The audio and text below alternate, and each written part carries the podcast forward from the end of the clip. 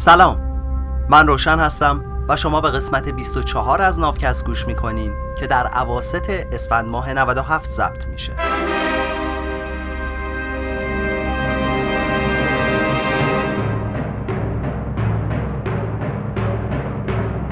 تو نافکست ما در حال ترجمه و تعریف کتاب سیپینز نوشته یووال هراری هستیم.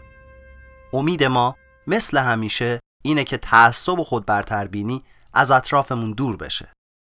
تو قسمت قبل گفتیم قرار تو این فصل از کتاب به سه تا موضوع اشاره کنیم که قصد و نیتشون متحد کردن کل دنیاست. این سه تا چیا بودن؟ پول، امپراتوری ها و ادیان جهانی. تو این قسمت میریم سراغ اولیش. این قسمت عطر خوش پول. سال 1519 هرنان کورتز و رفقای اسپانیاییش به جایی که امروز به اسم مکزیک می‌شناسیم حمله کردند. یه یادآوری از قسمت قبل بکنم که این بخش از کره زمین تا زمان رسیدن اروپایی‌ها یه دنیای منزوی برای خودش بوده. یعنی اصلا فکر نمی‌کردن اروپا و آسیا و آفریقایی وجود داره. با اینکه آزتک ها و اینکاها روی یه قاره بودن ما حتی نمی‌دونیم که آیا آزتکا که تو شمال بودن. از تمدن اینکاها تو آمریکای جنوبی خبر داشتن یا نه؟ اما می‌دونیم که آزتکا تمدن مایاها رو میشناختن. چون با هم همسایه بودن و با هم دعوا داشتن. یکیش همون ماجرای حمله شهر تئوتیواکان به شهر تیکال که دفعه پیش گفتم. حالا برمیگردم به اصل ماجرا. پس مردمی که تو سرزمین فعلی مکزیک زندگی می‌کردن به خودشون می‌گفتن آستک آستکا یهو دیدن که یه سری موجودات عجیب و غریب وارد دنیاشون شدن که علاقه عجیبی هم به یه فلز زرد رنگ به خصوص دارن و یه ریز دارن ازش حرف می‌زنن. خب حتما حدس می‌زنی دیگه که این فلز زرد رنگ طلا بود که آزتکا هم باهاش آشنا بودن. طلا فلز قشنگی بود و راحت می‌شد باهاش کار کرد. محلی هم باهاش جواهرات و مجسمه می ساختن. بعضی وقتا هم از خاک طلا توی بدبستوناشون استفاده می‌کردن. اما وقتی یه آزتک می‌خواست یه چیزی بخره معمولا هزینهش رو با دونه های کاکائو یا قواره های پارچه می‌داد. واسه همینم اصلا نمی‌تونستن درک بکنن که چرا فکر و ذکر این اسپانیایی ها اینقدر درگیر طلاست. با خودشون می‌گفتن آخه این فلز چرا باید اینقدر مهم باشه؟ نه خورش میشه نه دمنوش میشه نه ازش بافتنی در میاد. اونقدم نرم و منعطفه که به درد ساختن اسلحه و ابزارم نمی‌خوره. آخه چرا اینا انقدر اینو دوست دارن؟ یه روز یکیشون اومد از همین آقای کورتز اسپانیایی پرسید که آقا جریان این علاقه شدید قلبی شما و رفقاتون به این طلا چیه؟ کورتز گفت که ببینی من و دوستام از یه بیماری قلبی رنج می‌بریم که دوای دردش فقط طلاست.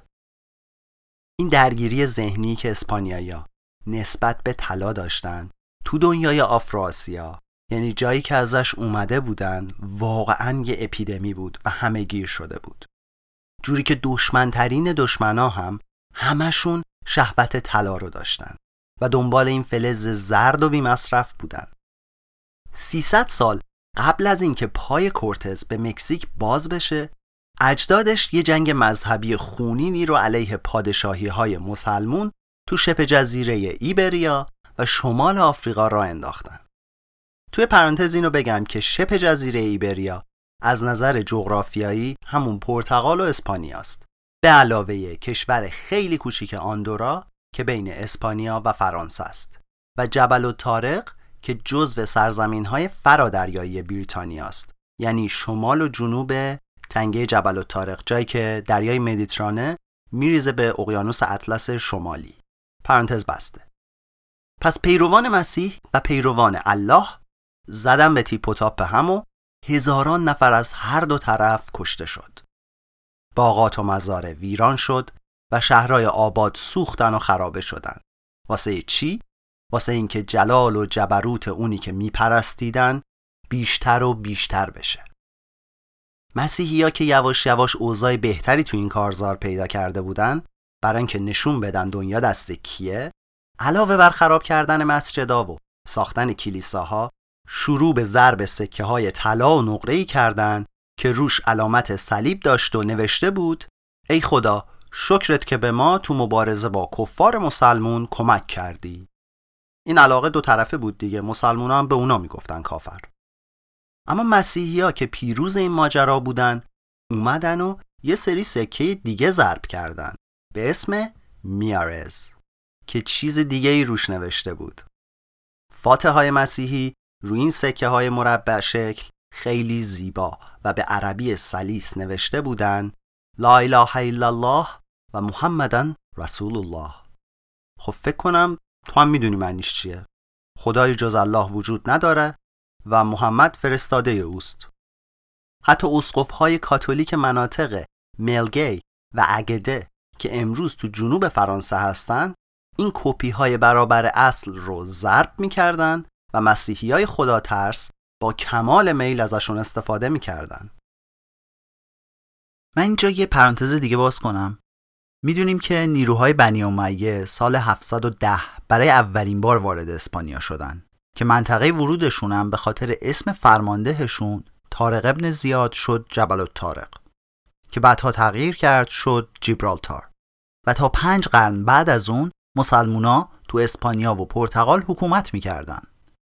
من برای این قسمت از نافکست گیر داده بودم به سکه ها و خیلی بینشون چرخیدم. جالبه که اول مسلمونا سکه های دو زبونه زدن یعنی یه ور عربی یه ور لاتین. بعدا هم فقط به عربی.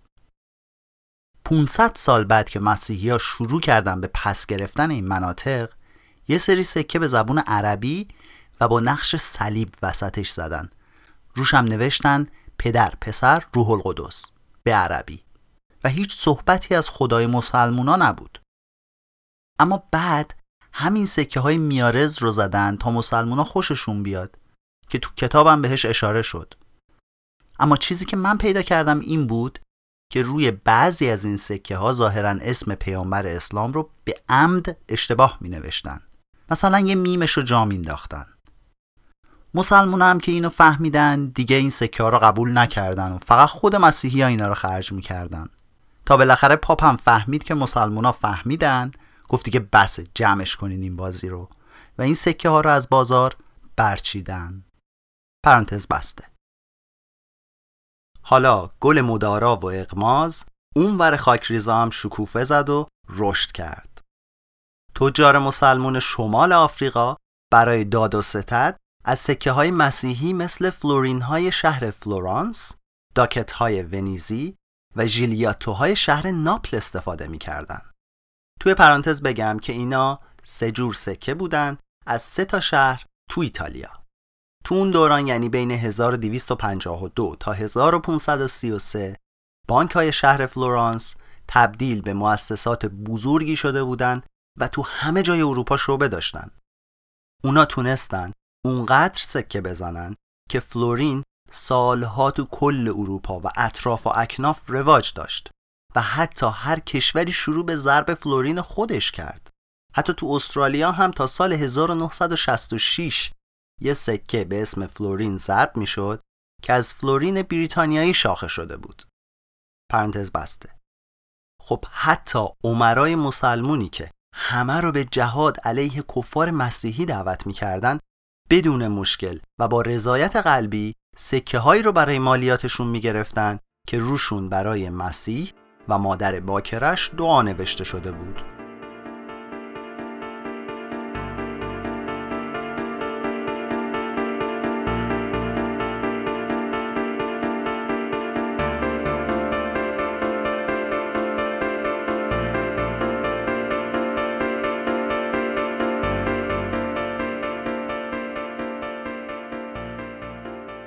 گردای باستانی هیچ پولی نداشتن از کفش صندل و وسایل سحر و جادو گرفته تا گوشت و دارو هر چی که لازم داشتن رو خودشون جمع می‌کردن و توی گروهشون میساختن. با اینکه ممکن بود هر کدوم از اعضا تو کارهای مختلفی تخصص داشته باشن اما تو اقتصادی که روی لطف متقابل و تعهد افراد میچرخید همه تو این محصولات و خدمات با هم شریک بودن. فرض بر این بود که اگه تو یه تیک گوشت مجانی از من می‌گیری در عوض منم می‌تونم برای دو درمون مجانی بیام سراغ تو. تو مثل میگیم این دست اون دست رو میشوره بعد هر دوتا دست برمیگردن صورت رو میشورن. یا دقیقا به ترکی ال علی یووار ال ددونر یوزو یووار. به جز موارد خاص مثل صدفای دریایی رنگدونه ها سنگ obsidian که برای ساخت ابزار ازش استفاده می‌کردن و امثال هم که دوروبرشون نبود و باید از غریبه ها می‌گرفتن اقتصادشون مستقل بود این وسایل رو هم معمولا توی بدبستون ساده به دست می آوردن. مثلا می گفتن بیاین ما بهتون از صدفای خوشاب و رنگ بدیم عوض شما هم به ما سنگ چخماق با کیفیت بدین. اون اوایلم که تازه انقلاب کشاورزی شده بود اوضاع خیلی تغییری نکرد. بیشتر مردم تو اجتماعات کوچیکی زندگی می‌کردن که به اصطلاح نامحرمی بینشون نبود. هر روستا مثل گروه های دورگرد باستانی یه واحد اقتصادی خودبسنده بود که از طریق لطفهای متقابل و تعهدات به علاوه یک کوچولو معامله پایا پای با غریبه ها سر پا نگه داشته می‌شد. مردم ده می‌دونستند که اگه پا برهنه یا مریض می شدن باید سراغ کیا می رفتن. ممکن بود یکی از اهالی ده مهارت خاصی تو کفاشی داشته و یکی دیگه هم متخصص نسخ پیچی واسه مریضا بوده. اما نمی‌شد یک کفاش یا طبیب تمام وقت تو روستا داشته باشیم. چون که روستاها کوچیک بودن و اقتصادشون محدود بود. پیدایش شهرها، ظهور پادشاهی ها و بهبود زیرساختای حمل و نقل فرصتهای تازه‌ای برای تخصصها پیش آورد. شهرهای پرجمعیت امکان اشتغال تمام وقت رو برای پزشکا و کفاشای حرفه‌ای پیش آوردن. اما این امکان فقط برای اونا نبود. متخصصای دیگه‌ای مثل نجارا، روحانیون، سربازا و وکلا هم توی شهر کار دائم داشتن. بعضی از روستایی که محصولاتشون معروف شده بود مثلا شراب، روغن زیتون یا سفال با کیفیت تولید می‌کردن فهمیدن که ارزششو داره تا بیان و صرفا تو تولید همون جنس تخصص پیدا کنن و برای تأمین بقیه نیازاشون تولیداتشون رو با بقیه روستاها و شهرکا تبادل کنن که واسه اون موقع این روش خیلی هم جواب می‌داد. می‌دونی که جنس خاک و آب و هوا جا به جا فرق می‌کنه. خب چرا وقتی میشه بریم شرابای ناب جایی رو که خاک و آب و هواش برای تاکستونای انگور مناسب تر هست رو بخریم بیایم با انگورای متوسط الحال حیات خلوتمون برا خودمون شراب بندازیم؟ جاش اگه بشه با خاک رسی که از حیاتتون میاد سفالای با کیفیت و قشنگتری از بقیه درست کرد اون وقت می‌تونی اون سفالا رو با یه شراب شیرفکن تاخ بزنی. تازه اینجوری به علاوه می فروشا و سفالگرای حرفه‌ای تمام وقت بقیه متخصصا مثل پزشکا و وکلا هم می‌تونن تخصصشون رو بالا ببرن تا همه بتونن از متخصصای رد بالا استفاده کنن. اما اینجور ویژهکاری ها و تخصصا یه مشکل جدید هم به وجود آوردن. حالا یکی باید بیاد بگه که چجوری میشه این کالاها و خدمات رو بین متخصصا مبادله کرد. وقتی که قرار بشه تعداد زیادی آدم غریبه همکاری داشته باشن دیگه اون روش لطف ها و تعهدات متقابل جواب نمیده. لطف و کمک بیچشم داشت به فک و فامیل نزدیک مثل خواهر و برادرتون یا حتی همسایه هاتون یه چیزه کمک به غریبه هایی که شاید هیچ وقت جبران این لطف شما رو نکنن یه داستان دیگه است. یکی هم این وسط شاید بخواد برگرده به همون روش مبادله پایا پای اما خب اون هم فقط برای معامله تعداد محدودی از محصولات جواب میده. خب اینجوری که نمیشه پایه یه اقتصاد پیچیده رو ریخت. پس بیا ببینیم محدودیت های معامله پایا پای چیه. فرض کن توی باغ سیب داری که ترین و شیرین ترین سیبا رو تو کل استان داره. بیا فرض کنیم این باغ تو ارتفاعات اطراف شهر زنوزه. زنوز کجاست؟ زنوز نزدیک مرنده. مرندم نزدیک تبریزه. تو کلی تو این باغت کار کردی و زحمت کشیدی. آخرشم زوار کفشات در رفته. فکر کن زمونه قدیمه ماشینم نیست. پس دهنه اولاغتو میبندی گاری سیب رو هم میبندی به اولاغت را میافتی سمت تبریز. چرا؟ چون کفشای دستدوز تبریز از قدیم معروف بودن. همسایت هم بهت گفته که یه کفاش کار درست تو بازار تبریز سراغ داره که چنان چکمه هایی براش دوخته بوده که پنج فصل براش کار کردن. خب حالا رسیدیم بازار. حجره اون کفاش رو پیدا کردیم می‌خوایم سیب بدیم کفش بگیریم. پایا پای. کفاش یه تعللی می‌کنه و با خودش میگه من الان چند تا از این سیبا بردارم که هزینه یه جفت چکمه در بیاد؟ روزی ده بیست تا مشتری برای این کفاش میاد و هر کدوم یه چیزی براش میارن. بعضیا سیب بعضیای دیگه گندم بوز یا پارچه میارن که کیفیتاشون هم با هم فرق داره. حتی پیش اومده که گفتن آقا اگه کمر درد داشتی بیا پیش ما. یا اگه عریضه ای درخواستی از شاه داشتی بگو ما به گوشش میرسونیم. سه ماه پیش آخرین باری بود که این کفاش در عوض کفش سیب گرفته بود. یادش میاد که اون موقع سه تا گونی سیب گرفته بود. نمی‌دونم. شادم چهار تا گونی بود. ولی الان که داره فکر می‌کنه اون سیبا سیبای معمولی همین دشتای اطراف بودن. اما اینا سیبای درجه یک زونوزن. در عوض دفعه پیش اون سیبا رو با یه جفت کفش کوچیک عوض کرد. ولی این مشتری چکمه بزرگ می‌خواد. تازه شاید باید یه عامل دیگر رو هم در نظر بگیریم. تو این چند هفته اخیر یه مریضی افتاده به جون گله های اطراف شهر و کلی حیوان تلف شدن و پوست گاو کمیاب شده حالا دیگه دباغا هم در عوض همون مقدار چرم همیشگی دو برابر بیشتر کفش آماده از این کفاش می‌خوان. تو اقتصاد تهاتوری یا پایا پای کفاش و باغدار هر روز باید ارزش تبادلی ده ها جور جنس رو از نو یاد بگیرن.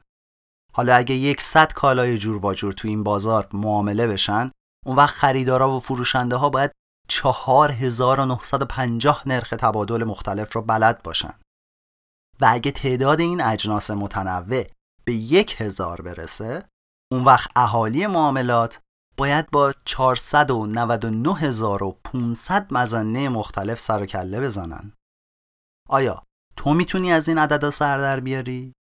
تازه بدترم میشه حتی اگه آخرش بتونی حساب کنی که چند تا سیب با یه جفت کفش برابره همیشه نمیشه معامله کالا به کالا کرد بالاخره لازمه همچین معامله اینه که هر دو طرف طالب پیشنهاد طرف مقابل باشن آورده به بازار و خریداری نیست اگه این کفاش سیب دوست نداشته باشه چی؟ یا اصلا اگه تو همون لحظه مورد نظر نیازش به طلاق باشه اون وقت چه کنیم؟ آره شاید بشه یه وکیل پیدا کرد که سیب دوست داشته باشه بعد بیایم یه معامله سه طرفه را بندازیم. اما اگه بزنه و همین وکیل از قبل کلی سیب داشته باشه و الان فقط می‌خواد یکی موهاشو کوتاه کنه دیگه چه میشه کرد؟ بعضی جوامع تلاش کردن تا یه سازوکار مرکزی برای معامله کالا به کالا را بندازن و این مشکل رو حل بکنن. تو این روش محصولات از تولید کننده ها جمعوری می شد و بین کسایی که به این محصولات نیاز داشتن پخش می شد. اتحاد جماهیر شوروی گسترده ترین و معروف ترین تجربه از همچین راه و روشی رو وارد عمل کرد و به طرز اصفباری شکست خورد. بنا بود هر کسی با توجه به تواناییاش کار بکنه و طبق نیازهاش دریافتی داشته باشه.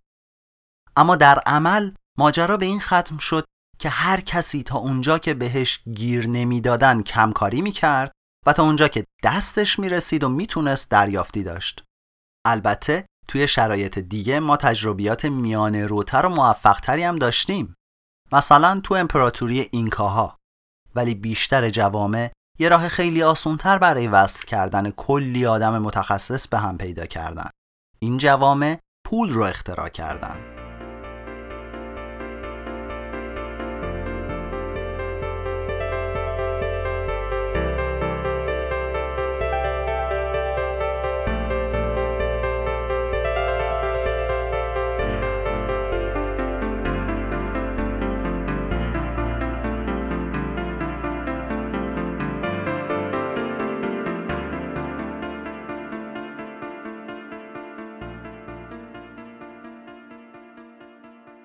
پول چندین بار و تو چند جای مختلف اختراع شد. اختراع پول صرفاً یه انقلاب ذهنی بود و هیچ نیازی به فناوری پیشرفته نداشت. این موضوع شامل یه پدیده میان ذهنی جدید می‌شد که فقط تو تخیل مشترک مردم وجود داشت. توی پرانتز یادآوری کنم که تو قسمت 16 در مورد پدیده های میان ذهنی توضیح دادم که اگه خواستین می‌تونین برین یه مروری بکنین. پرانتز بسته. هر چیزی رو که مردم حاضر باشن به عنوان یه شاخص ازش استفاده کنن و ارزش چیزای دیگر رو موقع تبادل کالا و خدمات با اون نشون بدن میشه بهش گفت پول. پس پول لزوما این اسکناس ها و سکه ها نیستن. پول به مردم این امکان رو میده تا بتونن خیلی سریع و آسون ارزش کالا و خدماتی مثل سیب، کفش و طلاق گرفتن رو با هم مقایسه کنن. یا خیلی راحت همینا رو محافظه کنن و دارایی هاشون رو هم به راحتی ذخیره کنن. پولای جور و جور زیادی تا اینجا وجود داشته و این فلزی که با یه استاندارد مشخص ضرب شده و ما بهش میگیم سکه از همشون برامون آشناتره. با وجود این پول خیلی قبلتر از اختراع سکه وجود داشته و فرهنگ های مختلف از چیزهای دیگه ای مثل صدفا، احشام، پوست حیوونا، نمک، غلات، مهرههایی از جنس های مختلف، پارچه و برگه های حواله به عنوان واحد پولی استفاده کردن و کارشون رو راه انداختن. بازم توی پرانتز الان گفتم نمک هم پول بوده. الان نبینین که نمک فت و فراوون همه جا هست و تقریبا ارزونه. نمک وقتی یخچالی وجود نداشت تنها نگهدارنده غذاها بود. نمک اونقدر مهم بوده که بعضی شهرها اسمشون را از نمک گرفتن. مثل شهر زایلسبورگ یا همونی که ما بهش تو انگلیسی میگیم سالتسبورگ تو اتریش که تو فارسی هم بهش میگن سالزبورگ هم جایی که فیلم اشکا و لبخندا رو توش بازی کردن. اون زایلتس اولش به آلمانی میشه نمک. به انگلیسی هم که میشه سالت که ریشه لاتین داره. S-A-L بعد از همین ریشه دو تا کلمه دیگه داریم. یعنی سالاد یا همونی که بهش میگیم سالاد معنی تحت و لفظیش یعنی چیزی که بهش نمک زدن یه چیز شور. و salary که تو انگلیسی به معنی مزد و حقوق هست. اینا همشون از همون سالت یا نمک گرفته شدن. پرانتز بسته. به مدت چهار هزار سال پولای صدفی یا سپید مهره ها و به انگلیسی کاوری شلز به عنوان ارز رایج تو سراسر آفریقا، جنوب آسیا، شرق آسیا و اقیانوسی استفاده می شده. حتما می‌دونین که از سیگارم تو زندونای امروزی و اردوگاه های اسرا به عنوان پول استفاده شده یا میشه. حتی زندونیایی که سیگاری نیستن هم حاضرن سیگار رو به عنوان پول دریافت کنن و ازش برای ارزشگذاری اجناس و خدمات توی زندون هم استفاده کنن. یکی از بازمونده های اردوگاه آشویتز تعریف می‌کنه که اونجا از واحد پولی سیگار استفاده می‌شده. میگه ما پول خودمون رو داشتیم. سیگار و کسی هم تو ارزشش شک نداشت. قیمت همه چی رو با سیگار حساب می‌کردیم. تو شرایط عادی وقتی که روند انتقال محکومین اتاقای گاز به این اردوگاه با یه سرعت عادی انجام می‌شد قیمت یه قرص نون دوازده نخ سیگار یه بسته 300 گرمی کره مارگارین سی نخ ساعت مچی بین 80 تا 200 نخ و الکل لیتری 400 نخ سیگار بود. حتی همین امروزم سکه و اسکناس خیلی کم استفاده میشن. کل موجودی پول دنیا تو سال 2006 یه چیزی حدود 60 تریلیون دلار بود. اما مجموع کل اسکناسا و سکه ها کمتر از 6 تریلیون دلار بود. توی پرانتز شاید می‌دونی شاید هم الان بپرسی یه تریلیون چقدر میشه. میشه میلیون میلیون. دو کرور دو کرور. یعنی یک با دوازده تا صفر. یا ده به توان دوازده. بعضی وقتا هم یعنی خیلی خیلی خیلی خیلی. پرانتز بسته. پس بیشتر از 50 تریلیون دلاری که ما تو حسابامون داشتیم یعنی بیشتر از 90 درصد کل پول رو کامپیوترها و سرورهای بانک ها بود. با این حساب بیشتر تراکنش های مالی و تجاری بدون مبادله پول نقد و از طریق جابجایی داده های الکترونیک از یه فایل کامپیوتری به یه فایل دیگه انجام می‌شد. مثلا الان دیگه فقط تبهکارا و خلافکارا هستن که برای خریدن خونه ور میدارن یه چمدون اسکناس با خودشون میارن تا وقتی که مردم حاضر باشن در عوض کالا و خدماتشون داده های الکترونیک تحویل بگیرن این دست مبادلات حتی از خرج کردن اسکناس های شق و رق و سکه های براق هم بهتره. چون پول الکترونیک سبکتره جای کمتری می‌گیره و آسونتر میشه حسابشو داشت. برای اینکه دستگاه های اقتصادی پیچیده بتونن کارشون رو پیش ببرن به هر حال به وجود یه جور پول نیاز دارن. توی اقتصادی که بر مبنای پول هست این کفاش که قبلا بهش اشاره کردیم دیگه لازم نیست نرخ برابری کفش و سیب و بوز رو یاد بگیره. همین که بدون قیمت هر جور کفش چقدر میشه براش کافیه. از اونجایی هم که همه همیشه پول می‌خوان مشکل این باغدارمون هم حل میشه و دیگه لازم نیست دوره بیفته یه کفاشی رو پیدا کنه که امروز حوس سیب کرده باشه. همه همیشه دنبال پولن. چون بقیه هم همیشه دنبال پولن. این یعنی تو می‌تونی در قبال پول هر چیزی رو که بخوای یا لازم داشته باشی بگیری. این احتمالا اساسی ترین خاصیت پوله. مهم نیست که کفاش ما واقعا چی بخواد. سیب، بوز یا طلاق. هر چی که بخواد می‌تونه در ازای پول بگیره. پس همیشه از اینکه تو بهش پول بدی خوشحال میشه. بدین سان پول شد عامل عالمگیری که مردم تونستن تقریبا باهاش هر چیزی رو به حدوداً هر چیز دیگه ای تبدیل کنن. محصلین پرسنلی ارتش زور بازوشون رو با استفاده از پول ارتش تبدیل به علم و دانش می‌کنن. اشرافزاده ای که املاکشو میفروشه تا حقوق خدمتکاراشو بده زمین رو تبدیل به وفاداری کارکنانش کرده. وقتی هم که یه پزشک از حق ویزیتش برای استخدام وکیل یا رشوه دادن به قاضی استفاده می‌کنه سلامت من و تو رو تبدیل به عدالت می‌کنه. روسپی های قرن پونزدهمی هم در ازای پول با مردا میخوابیدن. بعدش هم با همون پول از کلیسای کاتولیک بخشایش و آمرزش میخریدن. پس اینجوری حتی میشه خودفروشی رو تبدیل به رستگاری کرد. به جز امکان تبدیل چیزهای مختلف به هم انواع ایدئال پول امکان ثروت اندوزی رو هم به مردم میده. زیبایی و زمان و خیلی از چیزهای با ارزش دیگر رو نمیشه پس انداز کرد. یه چیزایی مثل توت فرنگی رو زیاد نمیشه ذخیره کرد. چیزهای با دووم دیگه هم هستن که جای زیادی می‌گیرن و هزینه نگهداریشون خیلی بالاست.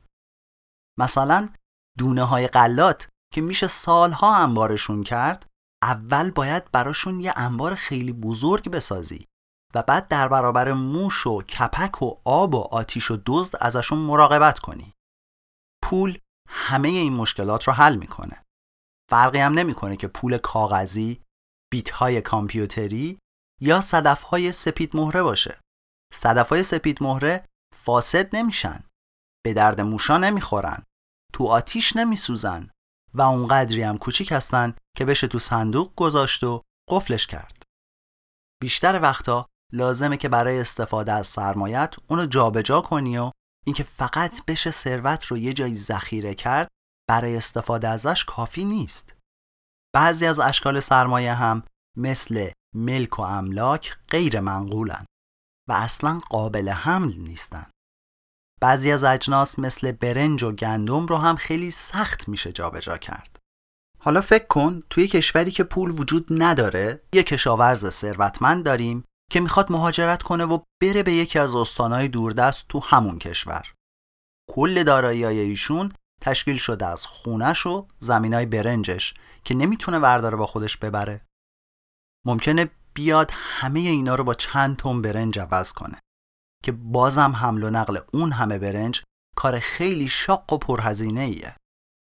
خب پول همه این مشکلات رو حل می‌کنه. این کشاورز می‌تونه بیاد همه دارایی هاشو بده و به جاش یک کیسه از این صدفا بگیره که اون وقت دیگه می‌تونه هر جا که رفت اینا رو هم با خودش ببره.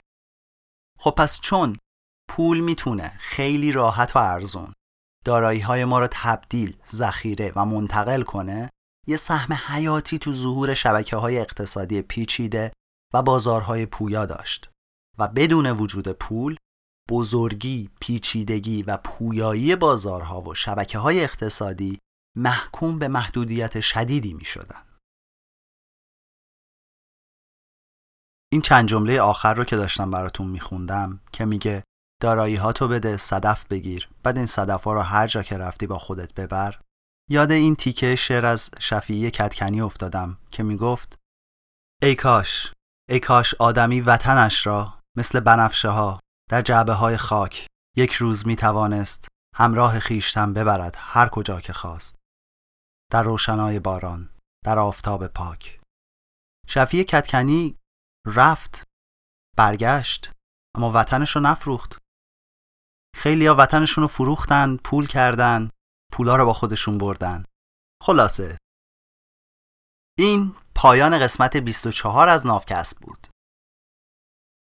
راستی نافکست رو به پسر خالهاتون معرفی نکنین. چون این قسمت های ما که یه هفته در میون میاد و خودتون باید جوابگو باشینا از من گفتن. به هر حال ازتون ممنونم که از همه پادکست های ایرانی حمایت می‌کنین و با پیگیری و معرفیشون جامعه پادکستی ایران رو تقویت می‌کنین. لطفا به صفحه اینستاگرام ما هم سر بزنین. لینکش رو تو توضیحات پادکست می‌ذارم. نافکست رو من روشن با کمک کریشنا تولید می‌کنم. هر جا که هستین با هم مهربون باشین.